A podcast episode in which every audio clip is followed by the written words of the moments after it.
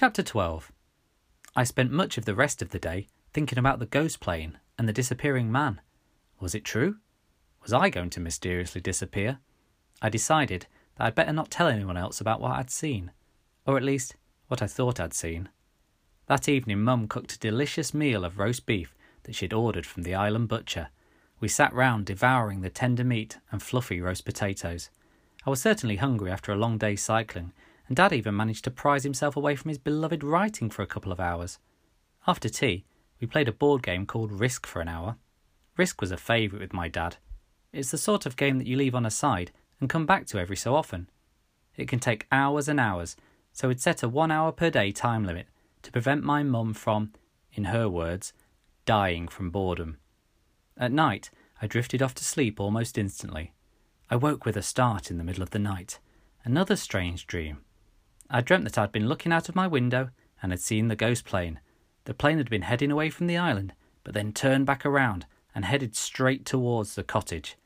It was just about to crash into the cottage when I woke up. In my panic, I leapt up and looked out of the window. Nothing. I checked my sports watch. The time was almost 3 a.m. I looked up at Finney's star, resplendent in the night sky. What would Finney have made of this island? What would he have made of Millie McCluskey, for that matter? I was sure he'd have thought the same as me.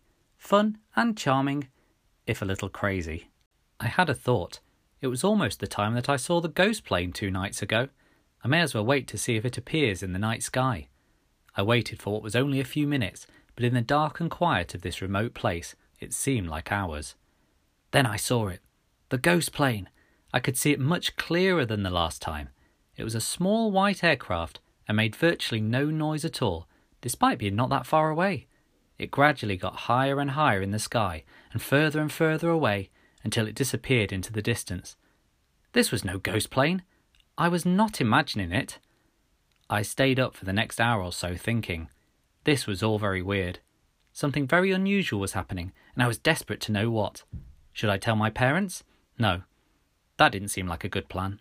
I kept thinking about the myth of the ghost plane and the disappearing man. Another reason not to mention anything. If only I had a phone with a camera on instead of my ridiculous my first phone. I drifted off back to sleep. Morning, sleepyhead, I heard a Scottish voice yelling as I was shaken violently. Eh, what, eh? I complained blearily. Come on, you've overslept. There's fun to be had. I looked up. There was Millie. What on earth was she doing in my room? What had possessed my parents to let an unusual Scottish girl come into my room to rouse me from my sleep in such a brusque manner? Ugh, I groaned. What time is it? It's eight thirty, lazy bones, Millie hollered. She had a voice that could almost shatter windows.